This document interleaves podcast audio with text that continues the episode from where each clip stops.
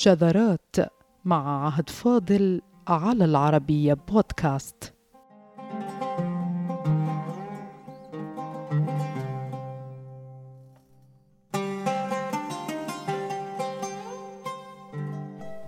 أن يكون هناك أول الشعراء في بلد فهو أمر مفرح وبداية وفضاء وأمل، أما أن نقول آخر الشعراء فهو في أي ثقافة باعث على القنوط والخوف واليأس.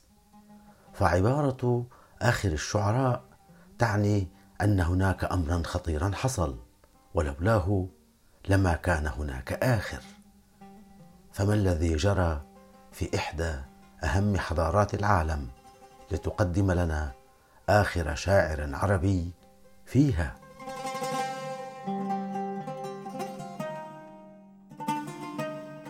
وإذا كان أوائل شعراء الأندلس من الملوك كالأموي عبد الرحمن الداخل، فإن آخر شعراء الأندلس من عامة الناس أيها السادة، وهو صاحب آخر ديوان شعر عربي جاء من تلك الحضارة التي أبكى أفولها أعين نخب المثقفين والأدباء من جميع أصقاع الأرض.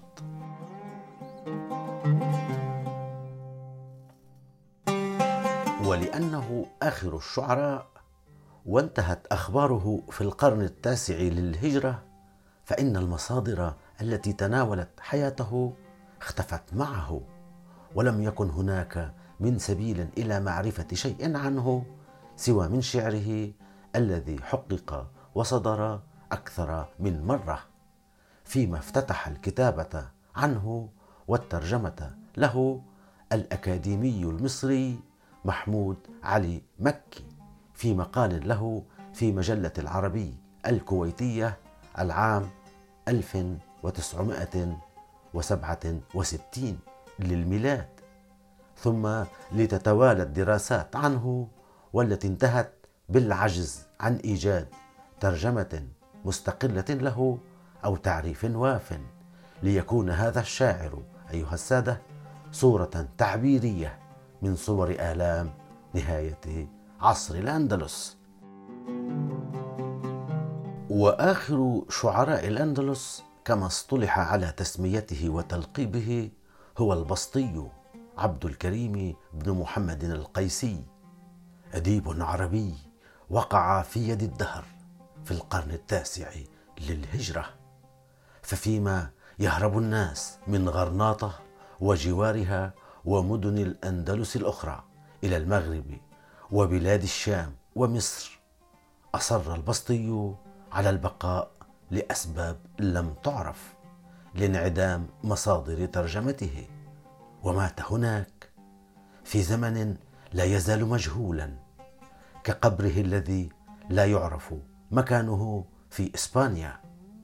فالشعر الذي بقي له يشبه الدخان الذي يبقى بعد انطفاء الشمعة، فهو دال على النور وعلى نهاية الضياء معا.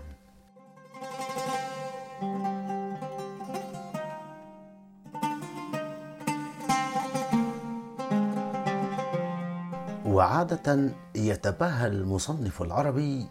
بعبارة خاتم الشعراء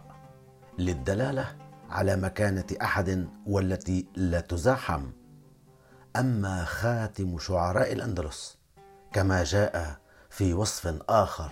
للبسطي فهي ليست للمكانة الرفيعة المرموقة، بل للنهاية الحزينة. فآخر هنا تعني النهاية، فلقد أصر الشاعر على البقاء في تلك الأرض التي عمرها أجداده لقرون خلت، فهجرها آخرون ولجأوا إلى غيرها، فيما كان هو الوفي الأخير كما كان الشاعر الأخير، فثبت في أسوأ مراحل وأيام تلك الحضارة وهي تأفل، وقضى هناك في ترابها، فلن يلجأ أبدا إلى أي مكان آخر بعد الآن.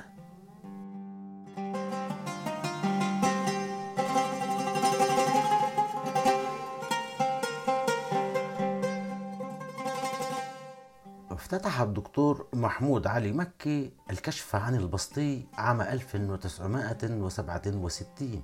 للميلاد،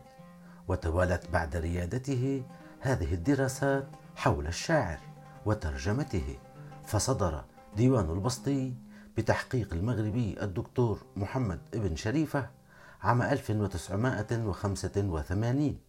ثم بعده بثلاث سنوات صدر ديوان البسطي مجددا وبدراسة موسعة بتحقيق مشترك بين الدكتورين جمعة شيقة والدكتور محمد الهادي الطرابلسي.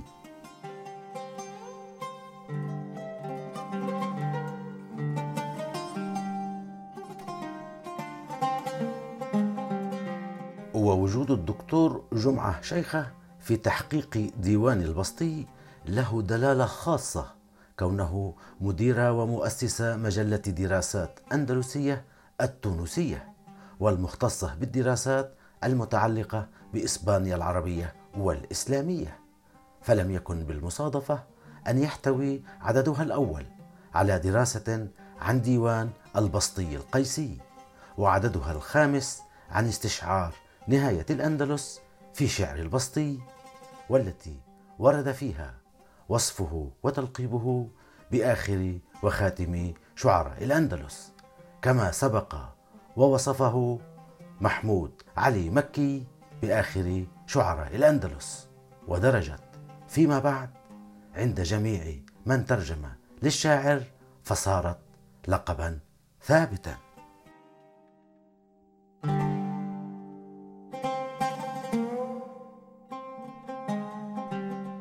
أما عن سبب وصفه بآخر وخاتم الشعراء، مع أن هناك جملة من الشعراء الآخرين في عصره، فإن السبب في ذلك وبحسب محققي البسطي فلأن المصدر الرئيس لتلك المرحلة، وهو كتاب الروض الأريض لابن عاصم، مفقود أيها السادة، ولا يوجد إلا شعر البسطي، فلقب بآخر شعراء الأندلس على ذلك، الأمر الذي يعني أنه وفي حال العثور على المخطوط المفقود فإن اللقب قد ينتقل إلى شاعر آخر، وقد لا ينتقل، لأن ابن عاصم مات قبل البسطي بأكثر من 3 عقود.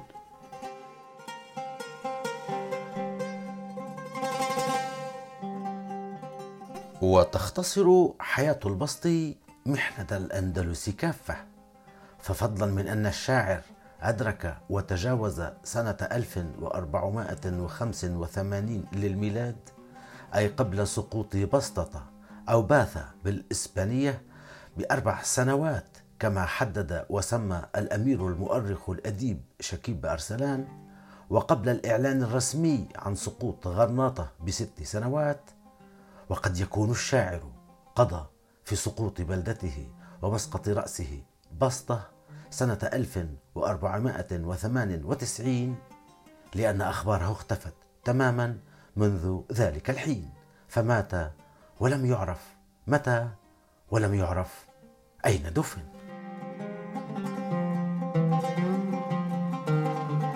جملة حياة أو أيام خاتم شعراء الأندلس أو آخر شعرائها أو صاحب آخر ديوان شعري عربي جاء من هناك تنطوي على جملة كبيرة من المآسي، فقد مات له ولدان توأمان على التوالي، وأرغم على القيام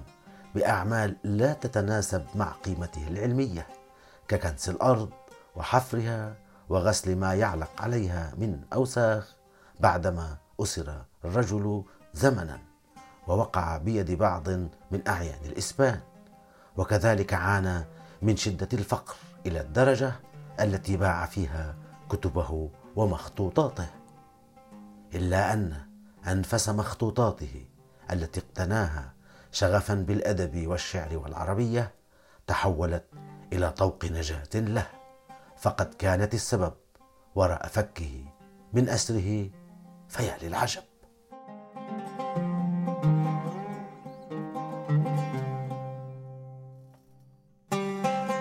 وقد قال محققو ديوان البسطي إن الشاعر باعن فائس كتبه ليجمع به ما يفتدي به نفسه من الأسر، وذلك ببيتين قالهما في المناسبة، ويقول: أعلاق علمي بعت في الخطب الذي هو ظاهر للمبتدي والشادي، والجبر أرجو إن علي عطفتم برسالة التنبيه والإرشاد.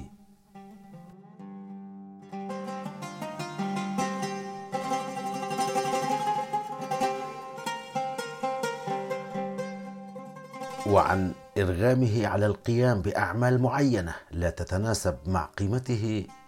وهو في الأسر يقول: إن لم أكن بالحفر مشتغلا أكن بالهدم مشتغلا مع البنيان، والكنس في يوم الجلوس صناعتي، والرش يتبعه مدى الأحيان.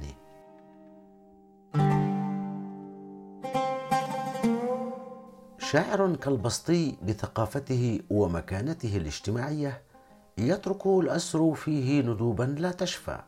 ففضلا من مأساة الأسر والوقوع بيد عدو، فإن الرجل تعرض لمعاملة غير لائقة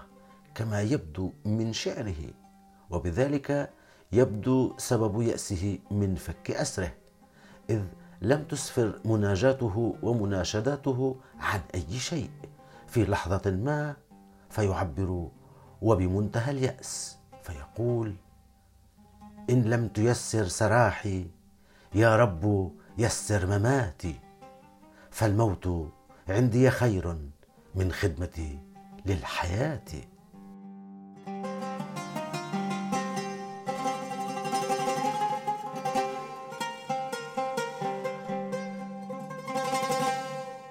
باختصار، فإن ابن بسطة أو باثة كان صورة عن محنة واحدة من أعظم حضارة الإنسان، التي جمعت الشرق بالغرب بقارات ثلاث لمئات السنين، إلا أن البسطية كان على عادة أسلافه من الشعراء العرب أبناء الحياة، لم يدخر شيئا من موهبته وطاقاته الروحية لتجاوز محنة عذاب الأسر، فعشق إحدى الحسنوات وتغزل بها، ويبدو أنها خففت عليه بعض الشيء من آلامه، كما أن تلك السيدة يبدو أنها كانت على قدر رفيع من الأخلاق والآداب، فاهتمت لأمر الشاعر فيما هو أسير بيد أبناء بني جلدتها.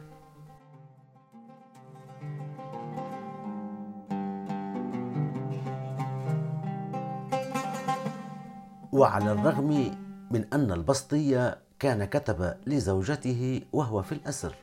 ما يبوح به عن وفائه لها بقوله: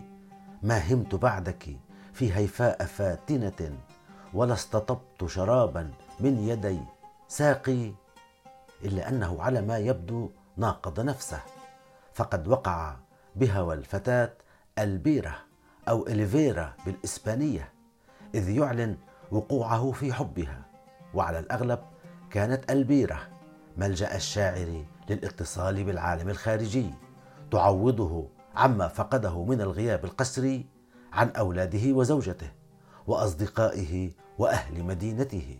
ويبدو أن تلك السيدة كانت تهتم لأمره وتهيم به حبا أيضا، فلولا أنها عاملته بما يستحقه لم تنع عن مدحها أو التغزل بها، خاصة وأنه اشتكى ظلم آسريه الذين أكرهوه على القيام بأعمال تحط من قدره.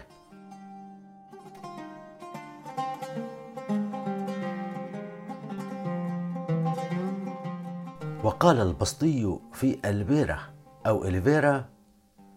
فبت حليف الهم من فرط حبها، وباتت بهجري في فراش تنعمي، وكم نعمتني من لذيذ وصالها بما لم تصل نفسي له بتوهمي.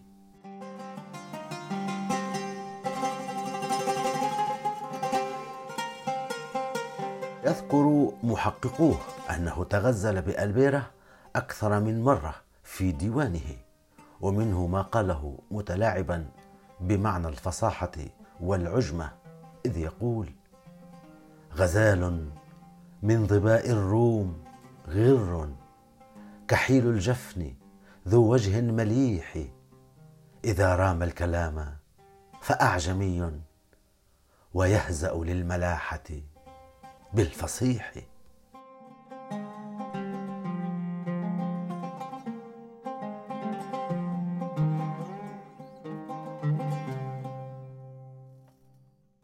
لقد أعانت البيرة شاعرنا على الصمود في أسره، وهي بذلك كانت بالنسبة إليه جسر تواصل إنساني من جهة، كذلك فكانت محبوبته التي ملكت قلبه في عذابه، فقد كان آسروه يطلقونه للقيام بأعمال معينة، وكانت تلك هي الفترة الزمنية المتاحة له للالتقاء بالبيرة، فعرفها وعرفته فتحبا، وخلد البسطي تلك السيدة بشعره، لكنهما البسطي والبيرة لا يعرف زمن وفاتهما ولا مكان قبرهما إلا ما احتفظت به العربية في تصنيف شعره.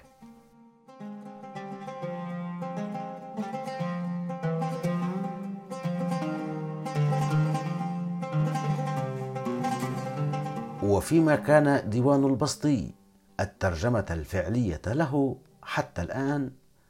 فقد تظهر الأيام ما يكون ترجمة وافية له، فإن الشاعر اقترب من 70 في سنه، وبين افتكاكه من الأسر ووفاته التقريبية نحو من 30 عاما قضاها مرة بالتدريس وأخرى خطيبا بمسجد، وأحواله تتدنى شيئا فشيئا، إذ إن الأقرب أن البسطي مات في سقوط بسطة بعدما اختفت أخباره قبل سقوطها ب4 سنوات، على ما جمع من محققيه ومن إخباريين نقلوا سقوط بسطة ثم غرناطة.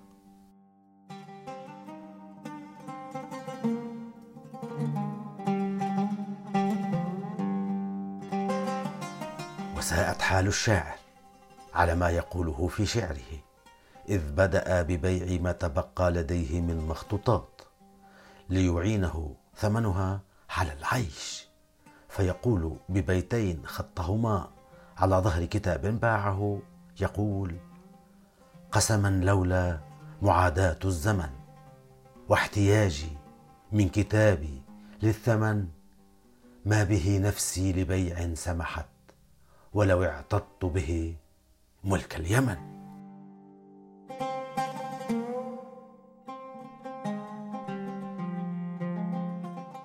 وإذ تقترب ساعات سقوط بسطة التي رفض أن يغادرها أو يهرب منها، وغرناطة تترقب مصيرها في الجوار إلى السقوط بعد سنوات 4، ليعلن عن نهاية إحدى أعظم الحضارات. ذبل حيل البسطي وتقترب شمعته من الانطفاء، فيقول ببيتين من الشعر قيل إنهما آخر ما قاله على الإطلاق، فيقول: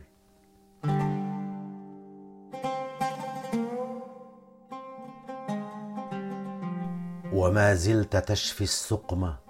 يا رب دائما، وتطفي ببرد البرء من غلة الصدر،